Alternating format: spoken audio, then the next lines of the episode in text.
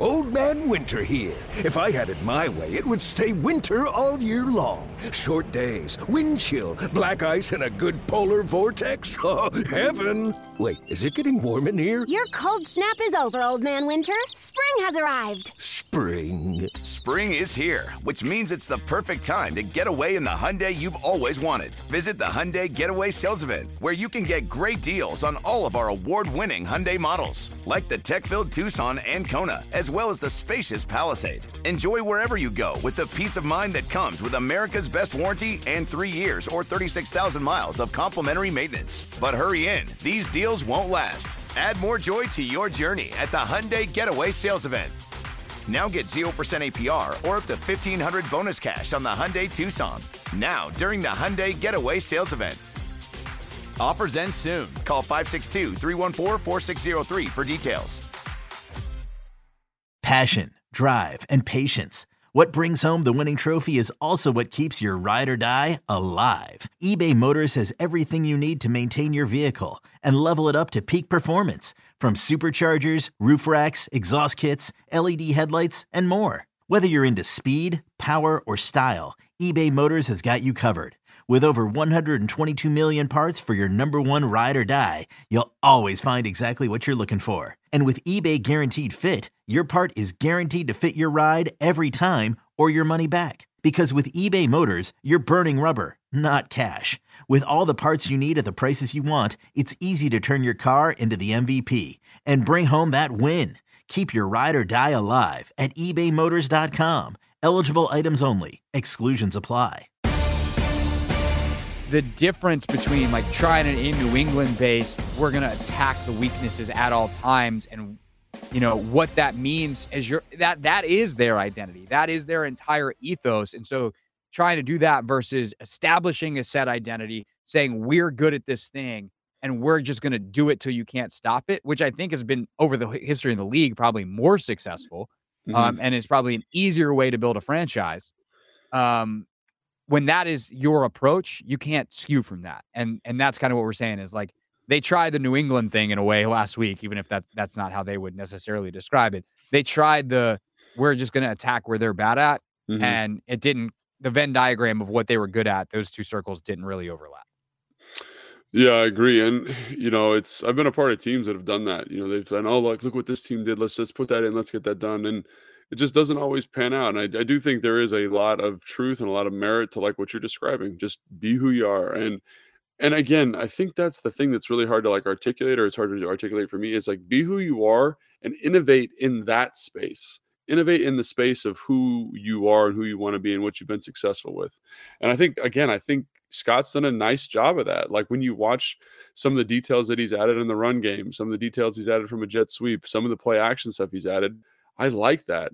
Keep doing that. Like keep building that package out, building that that stuff out. I like that they did a boot in there the other day where Taylor's able to run for a first Love down. It. I like the boot that they ran to Jahan where it's like an easy 10 yard gain for his first catch. Like that stuff is something they haven't been doing a ton of. Like bring that in. That's excellent. Do more of that because that fits your skill set. It fits your roster construction. And I think that's the other thing that's really hard. You know, like um, you know, I, I, help out at a high school, and there's always this tendency to be like, oh, we should do X because this team killed this other team at it.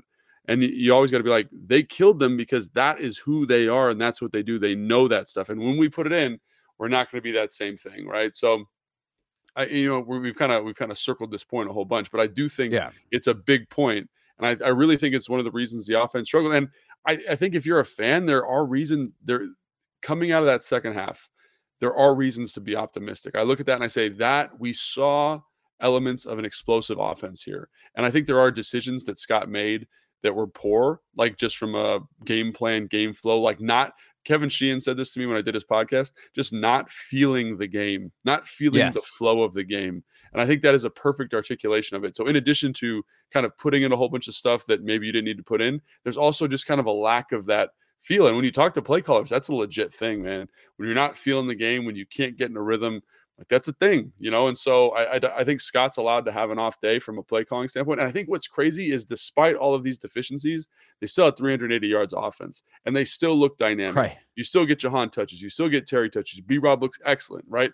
And I just look at that and I say that's that's good. That gets me excited. That says going into San Francisco, if you add more boots, if you develop your play action pass, if you still cultivate those wrinkles in the run game, there's a shot there. There's a shot because all of a sudden you're a day you're a you're not a three yards in a cloud of dust offense. You're a dynamic offense, and I think that's something that is exciting potentially. Obviously, right. Um, it is. You still get 387, but you only score 12 points. And like this is the yin and the yang of what they've been yeah. all year. Is like, oh, the process, the process, the process. If you were to like somehow hit shuffle on all the plays and watch them out of order, and you'd be like, oh, that was pretty good.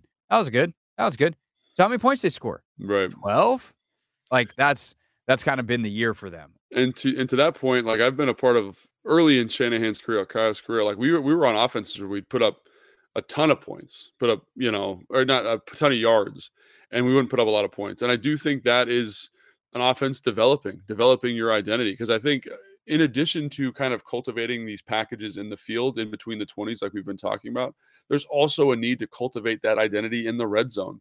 And I when when they get to the red zone, they they get away from their kind of normal runs, they get away from their normal passes. And again, defenses are changing there, but it's also kind of like, screw that, man. Let's just be us. Let's run duo. Who cares if it's for two yards? Let's run the play action pass. Let's run a boot. Let's get ourselves in better situations to be successful here. And I, I, I again, I, I like what Scott has schemed up from a drop back passing standpoint, but I really like the play action pass stuff he's done there. Think about the touchdown to Bates. Think about the overthrow to Logan Thomas. Those that is what this team is. And you look at the uh, Atlanta game, and there's an excellent Tampa two beater on third and ten, and you're like, wow, this is a brilliant design, but they can't protect it. So mm. that's why it doesn't work out, right? That those are the little shortcomings, and you have to understand that as a play caller that that's not who this team is, and that that can be really challenging because you're like, look at how smart I am, look at what I just designed, and Scott, to his credit, that's an awesome play design by him. That cover two beater, that was fantastic. But is it the right solution for this team? I don't know. You're listening to the Take Command podcast from Audacy Sports or watching it at youtube.com slash at Audacy Sports. Let's just keep rolling on that. Because, like, what are they doing and what are the shortcomings in the red zone? Because it seems like so much of it is personnel based, like you were just saying, as opposed to like, oh, they're trying a bunch of stuff that's silly and will never work. It's like, no, no, no. They're trying a bunch work, of stuff yeah. that their guys can't execute. Yeah. And it, yeah. And I, I, kudos to the Giants. They had a nice game plan this week. They matched up a lot of concepts really well in the red zone. But also, I, again, it kind of goes back to the game flow thing. I felt like Scott didn't always feel the red zone the same way he was feeling the stuff in the field. And that's tough. But I do think outside of probably the last four games, um, he's done a good job in the red zone of scheming stuff open. And I think, you know, think back to the Atlanta game where he misses John Bates on the seam, right? He hits John Bates, it's a catch, but John Bates is out of bounds because he waits too long. And I think about the way he's cultivating offense in the red zone is really interesting because he's he's doing a good job of creating spaces and attacking the weak parts of coverages. So like in cover 3, right, when you get those three guys across the back, the weak spot in the coverages are the seams, right? And he does a good job of of identifying the coverage, dictating coverages in a lot of senses, and then getting the ball there. And what I see is when you see it on film, like you have to know as the quarterback that that's the weak spot. And I have to anticipate the throw to that area as opposed to to the man. So when the man's in the window, you're too late. You got to right. throw it to the window that's been created by the concept, and that can be very very challenging. And you can tell Taylor, um, for whatever reason, is not feeling overly confident in doing that. And then also, there's like been some pass protection stuff that have also flummoxed Taylor yeah, I feel like there was one of the replays I watched during the game where I was like, "Oh, Logan's wide open." Yeah, son of a gun, and he just he doesn't have time to get there.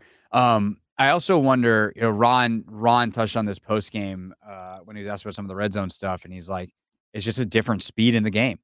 Like they, I don't know that it's a they don't practice hard enough type of thing." And I'm trying to figure out a, a different way to say that that is more accurate and reasonable. But like you just can't, I guess I'll put it this way. You can't repeat the process of game speed in practice. It's just there's not the adrenaline flow.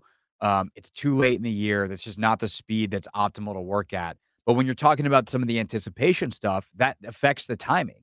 And so if it's like snap now in game, but it's like snap now in practice, that half second is the window closing in the game.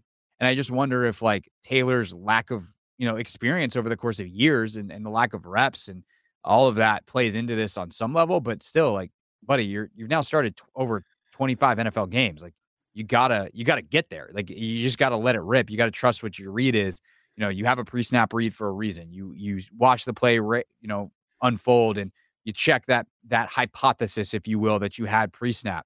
And if it's right, then you just got to let it rip and trust that your guy's going to win because that's how you score in this league. Yeah, and I, I, I think that's it. I really do. I, I, it's not necessarily like a practice thing because, you know, you practice the red zone, but there's something. It's different. It's a little bit different. You can't see the throws the same way. The protection's a little bit different. The defense understands, like, you know, you see all these sacks in the red zone, and part of the reason is the throwing windows are smaller, and the defensive line has a little bit more time to get there, right?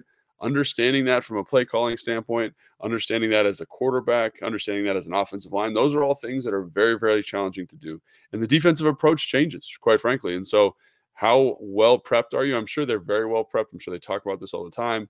But yeah, th- those are the things that make it tough. And I, and I will say, like in terms of offensive development, offenses I've been on that have been very productive in the field have taken a long time to get productive in the red zone for whatever reason. And I think a little bit of it is you don't have the same opportunity to rep those plays. It's like you, you know you rep the first second down stuff a ton, you rep third down a ton, and because they, they're kind of the same plays, but then all of a sudden red zone's a little bit different schematically, a little bit different emphasis, and how much time do you have to to emphasize that? So.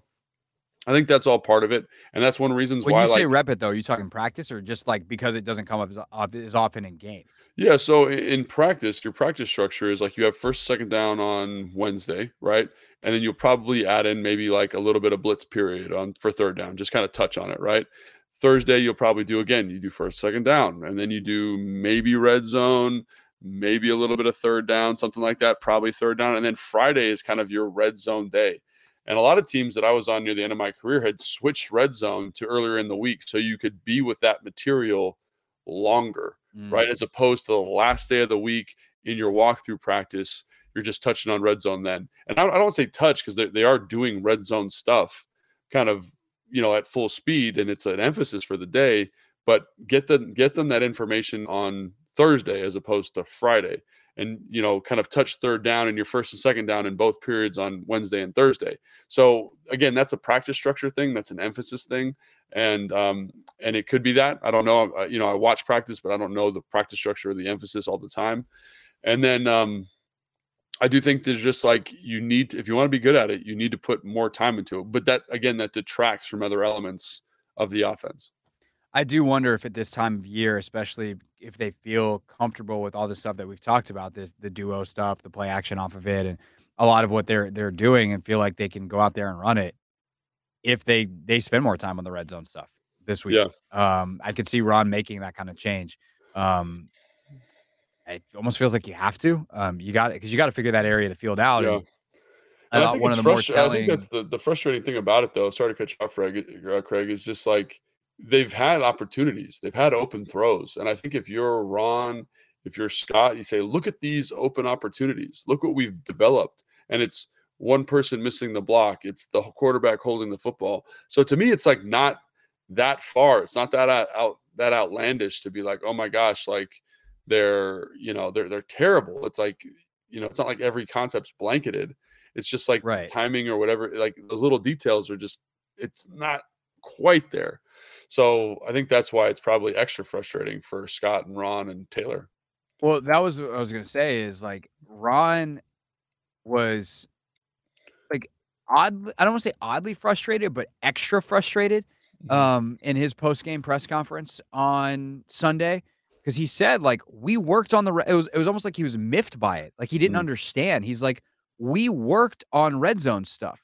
mm-hmm. why did this not change we we spent time on this mm. how could it not have evolved and changed and and why were we not better there and it and felt like a lot of that frustration was directed at taylor um some of it at scott as well because I, I think that some of it they look at and they're like man if he would throw the ball now and I'm curious what you know what Ron will say as he's gotten a chance to to look at yeah. the tape and if he's pressed on it a little bit more as the week goes. Um, and maybe some of the stuff, you know, he circles back and is like, you know what, like I, you know, Scott drew up a good concept, but I don't think that's the best for our personnel right now, and maybe we need to, we need to change some of the calls down there. Maybe he changes well, his tune a little bit. But I was just thinking I, about it. How yeah. often were they in the red zone? They were in the red zone. I mean, they had the two turnovers, which were obviously huge. In the red, in the red zone though.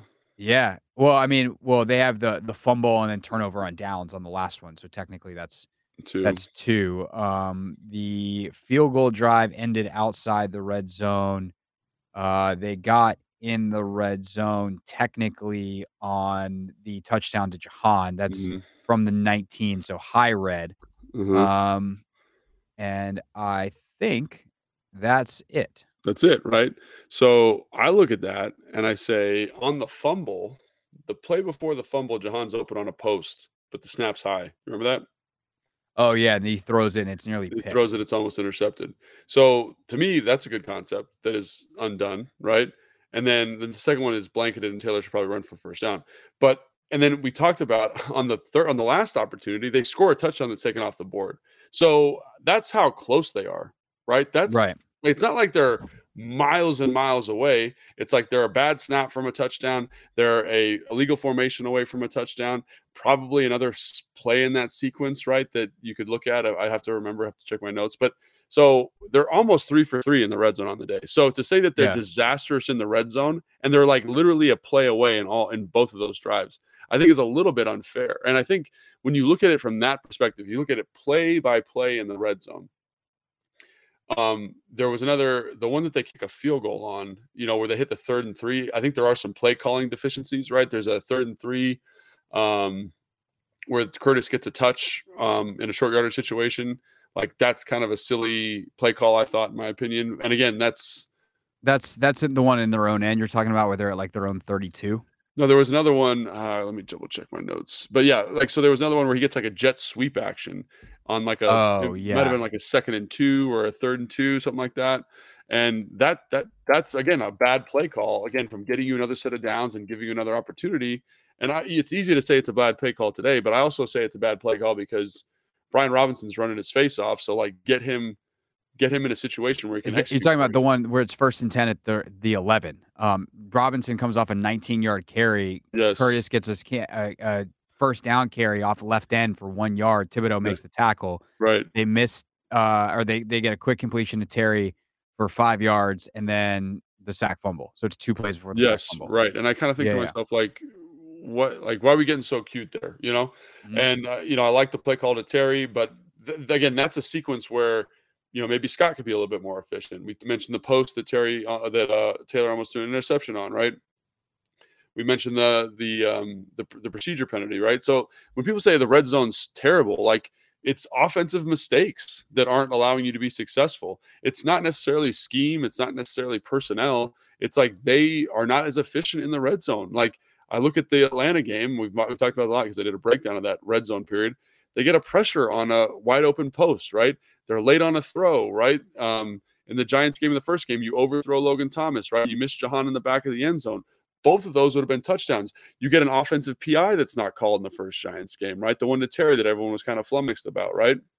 You get Terry, you get uh, Taylor holding on the ball too long on a zero pressure on uh, an out route that is open to Terry McLaurin, right? So that's those are all good plays. Those are all opportunities to score. Well, this is this is kind of the question though. Is like good plays on paper aren't necessarily good plays. I don't say in practice. Uh, good plays once you get on the field. Good plays Sure. in games, right? Um, when, once once you get past the theory, because you have to have a quarterback who can execute the throws with consistency. You have to have a an offensive line that can actually protect to execute these things. So like all plays are designed to work if everybody does their job. Like how realistic is it to? Uh, and th- this is ultimately the question. I, I don't know the answer. I'm asking you. Like how realistic are the play calls being called to be executed at a high level given the personnel that they have and if the answer is they should be executed and like taylor should make that throw and like it's not not taylor should make that throw like taylor at his current level can make that throw with regularity and he just didn't on this particular one then fine you run it again like run Yeah. literally run it back um, if the answer is uh, he misses that throw all the time and by the way this route concept takes four seconds to develop Sure. uh, so they better not call it because this O line can't block. And those are bad play calls, even if they would work with different personnel. Correct. Yeah, that's a really good point. And I do th- so I try to hit hit it with that objective lens when I look at it. And I say a lot of these, you know, maybe one in the Atlanta game is a little bit long developing, but I think on the whole, they're plays that can and probably should be executed. Yeah. And um, and again, like it's people, everyone's holding the bag here. And what I mean by that is everyone's making a mistake at a, at a different moment, right? So one play it's the offensive line, one play it's the quarterback, one play it's the receiver, right? One play it's the play caller. And I think that is the sign of a bad red zone team. And when I remember when I was on those Kyle Shanahan teams, it was very much like that. It's just like you get down there, and for whatever reason, everyone kind of takes their turn making a mistake. And because I mean, Wes Schweitzer had an excellent game blocking Dexter Lawrence. Excellent. Like he deserves all the kudos. But you have a high snap in like the most critical moment of the game. And we can't get the ball to Jahan for a touchdown. Right? right. Terry McLaurin, like one of the most consistent players in the history of this organization, lines up a little bit too deep off the ball, and it's a legal procedure on a touchdown. Right? Like the like who would have right. thought like if you had the over under on Terry McLaurin making a penalty in this game, like it's basically right. zero. And so, you know, especially like even how often is that called by a referee in that situation? Because Terry does do the due diligence of checking and you know, mm-hmm. there's just miscommunication. Right. Like the odds of that happening are so slim, which is why it's so infuriating that it that it does. That did happen. Yeah. So I think that I think that's what I what I ultimately turn to is I think this is a developing offense. It's a growing offense. I think there's opportunities in the red zone that as a fan and as an analyst and as a fan of football, I feel good about. It's just about capitalizing on those opportunities. And that is very, very challenging to do. So um, I think they're closer than people think, but sometimes that closeness in terms of execution takes literally a year. You know, it's 2011, uh, you know, Washington Redskins to 2012, and we were a totally different team, right? And that it just took a while for us to get more familiar with those red, red zone concepts. Concepts, and I know that's not what fans want to hear, but I think I'm pleasantly surprised that Scott's process is solid. It's not outstanding by any stretch. It's solid. The the opportunities are there. Now it's just about taking those opportunities and saying, hey, let's finish this. Let's finish these drives. And I can tell you can almost tell that people are like hyper aware of red zone inefficiency because the players seem to get a little bit tight. You know, Taylor gets a little bit tight. And I think that's uh, also part of it. Celebrate and save at Ashley's anniversary sale. With hot buys, your choice of colors starting at just $3.99. Ashley Sleep mattresses starting at $2.50. Plus, receive a free adjustable base with select mattress purchases. And shop top mattress brands like Stearns & Foster, Tempur-Pedic, Purple, and Beautyrest Black with 60-month special financing. Only at Ashley. Subject to credit approval. No minimum purchase required. Minimum monthly payment, down payment, tax, and delivery may be required. See store for details.